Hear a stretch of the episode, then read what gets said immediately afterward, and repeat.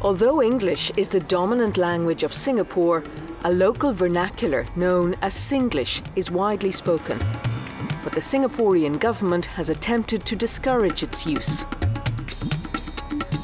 Singlish is the local vernacular English. It's, uh, it's a mix of English with the dialects and uh, colloquialisms of the various races that make up Singapore. The different Chinese languages, actually, dialects such as Hokkien, Teochew, Cantonese. We also have a lot of Malay terms and several terms from the Tamil, largely Tamil language as well.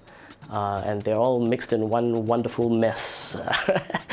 and it's possibly Singapore's only unique cultural identifier. English is seen by the Singaporean government as giving the Southeast Asian country a major economic advantage over its neighbours. The government has always been concerned about, obviously, uh, people speaking good English because they do see it as an important part of what it means to be economically viable and well prepared. So they're always concerned when they, I think, uh, come across situations which might compromise the ability of people to learn good English. What the government really wants is for everybody to be able to speak English and therefore close um, international deals with uh, English speaking countries. And they think that Singapore, being a small country, language may be one of our only advantages. It's not as if we have natural resources, uh, it's not as if we have a huge labor pool, but perhaps because we can speak English better than anybody else in the region, uh, more contracts might come to us. You know, all the, I mean, this was, this was real unity, you know. This was Malay, Chinese, Indian, no entry, uh, no entry, uh. shouting no entry all the way, you know. I don't know why, la, but they did. La. Shout. So, yeah, yeah, no entry, no entry. It's, it's, it's like, I don't know. It's, And the it's girls are already in the room. lah. yeah, it's a walk. Singlish has a number of distinctive features. It's got a bunch of discourse particles. So, uh, la, me, ho, and uh, me is a particle that I think uh, often is used to indicate skepticism. So, one of my favorite examples is a television ad where, for a phone, and a young man is saying to, uh, to the camera that uh, he needs the phone because he needs to call his girlfriend. And his buddy next to him looks at him and says, You got girlfriend, meh? Indicating, I don't believe you actually have a girlfriend. Why you want to know this kind of thing? I'm curious lah. Just like when Kaka goes to sleep, Kaka goes to sleep, I must find something to do. What? The other one would be reduplication um, of, let's say, verbs. Cough. I cough, cough a bit. Or I cough, cough, cough a lot.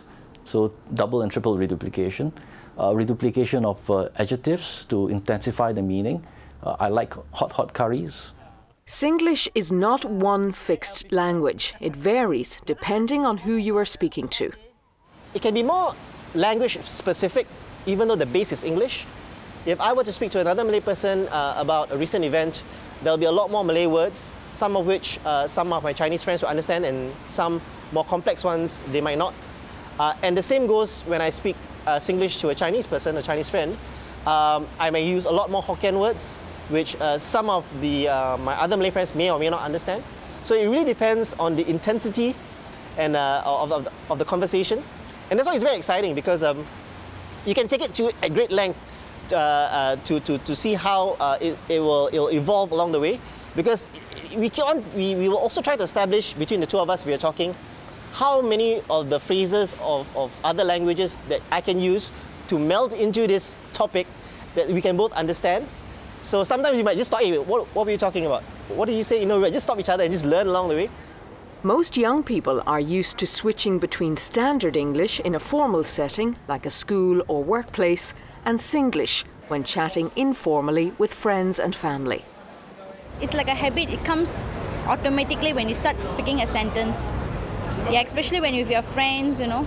It's inbred into us. So it's like when I ask my friends to go and eat, say, hey, come, let's go makan. Say, come, let's go eat. Well, I I think it's good. I use it all the time, every day. So I think it's good. Many a time as a Singaporean, you question uh, your identity as Singaporean because our society is essentially a melting pot of different, different cultures. And sometimes it becomes difficult to understand what it truly means to be Singaporean. And I guess part, not all of it, but part of what it means to be Singaporean is having our own uh, unique form of colloquialism. There's always this debate. It's either good or bad. And I, I'm sorry to say that I actually do think it gives Singaporeans quite a bit of character when you use it. It's a lot of fun, it really is. It's so much of our everyday lingo that it's you cannot completely remove it because it's so much part of our culture. We're Singaporeans and we speak Singlish. Simple as that.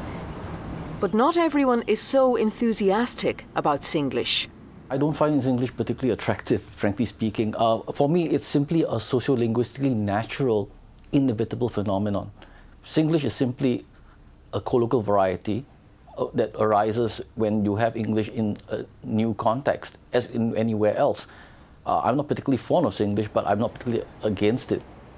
Although many fluent English speakers code switch between English and Singlish, there are some Singlish speakers who struggle with standard English.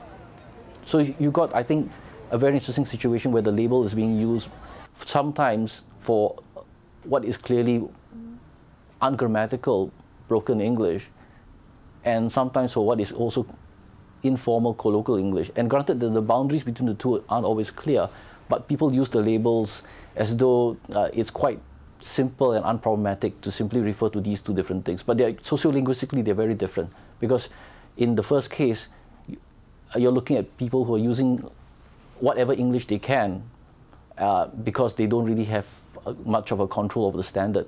And in the second case, you're looking at people who are using uh, a very informal variety because they have a control over standard and they are switching into something quite deliberate and consciously. Because there's no sleep seong, there's the Sibe Charat, oh my god, what am I going to do kind of seong? What, what, what oh, of everything. She's one Pao Kaliao package of total anxieties. In the 1990s, Imran Johri was a scriptwriter on a popular local sitcom whose lead character spoke in Singlish. It was into its third season, and um, the, the writing team was great. We had a great uh, executive producer, and we were all really into exploring various ideas, various story arcs, various kinds of character development for this homegrown character who uh, uh, is actually a contractor, who is a Hokkien Abing, which is, well, his, his, his dialect is his Hokkien, and he's, he's not really proficient in standard English, so he communicates in the best way that he can, which is through uh, a, a lingo and, and through Singlish, basically. But it wasn't a hardcore Singlish that you'd listen on the streets or among uh, general locals. It was just Singlish enough in its intonation to project that local flavor. When the sitcom became popular, because of the main character and partly maybe because of his use of Singlish, uh, the government started getting concerned that this popularity was encouraging people to think of bad English in their view as legitimate and potentially compromising their ability to learn good standard English. And after a couple of uh, years of expressing these kinds of concerns about Phua Chu Kang, they decided that it was time to start the Speak Good English movement. The Speak Good English movement started about 11 years ago. And it was really to make sure that the standard of English didn't fall. Um, it's important because it is a key advantage of Singapore.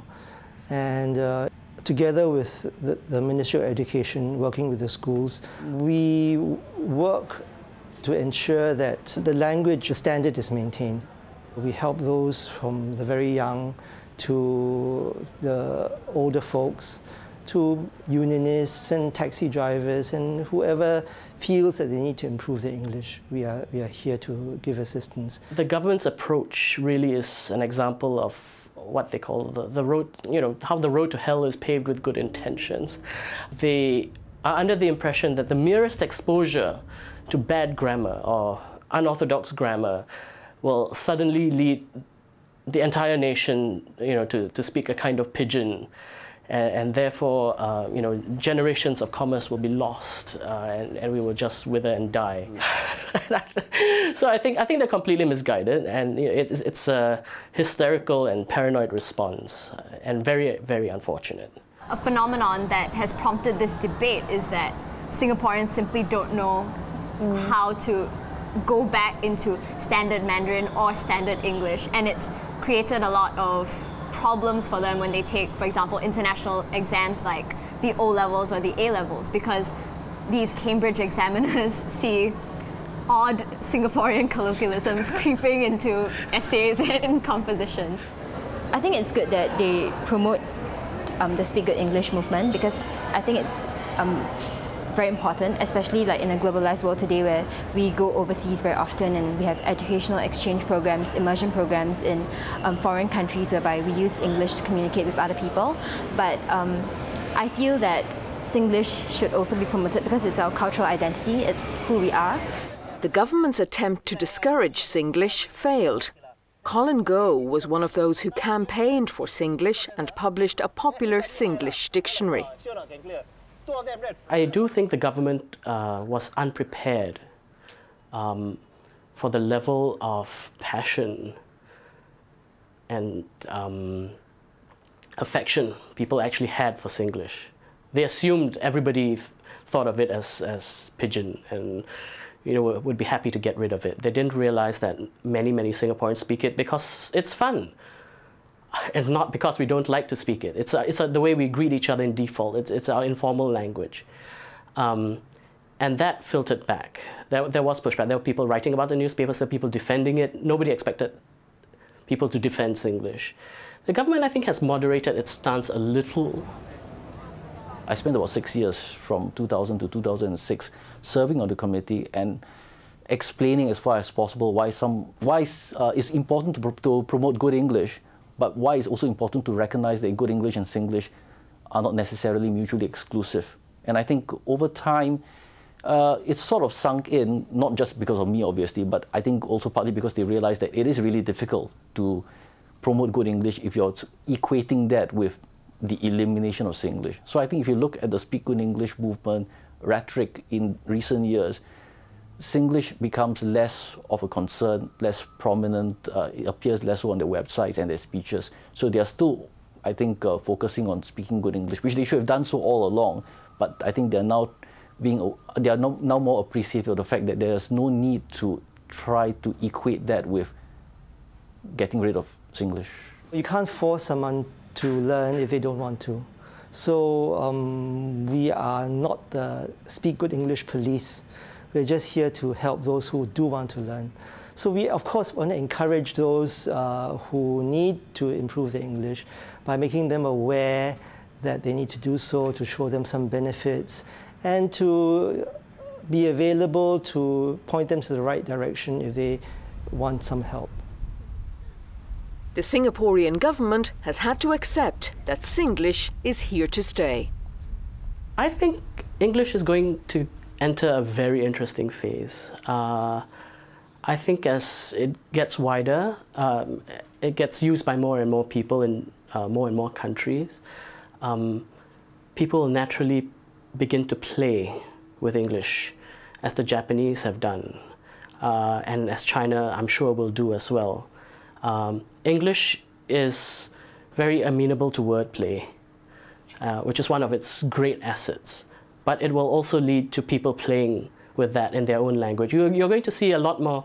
Um, you're going to see the rise of Chinglish. You're going to see the rise of Spanglish. You're going to see the rise of many, many vernacular Englishes. Uh, that's that's the way forward. I see, um, and everybody will sort of agree on a sort of standard thing that is used in conferences and, and on and on news programs. But I think more and more people will play with English, and I think that's a good thing. It's a, it's a fun thing. It's English has always evolved, and this is just the next step in its evolution.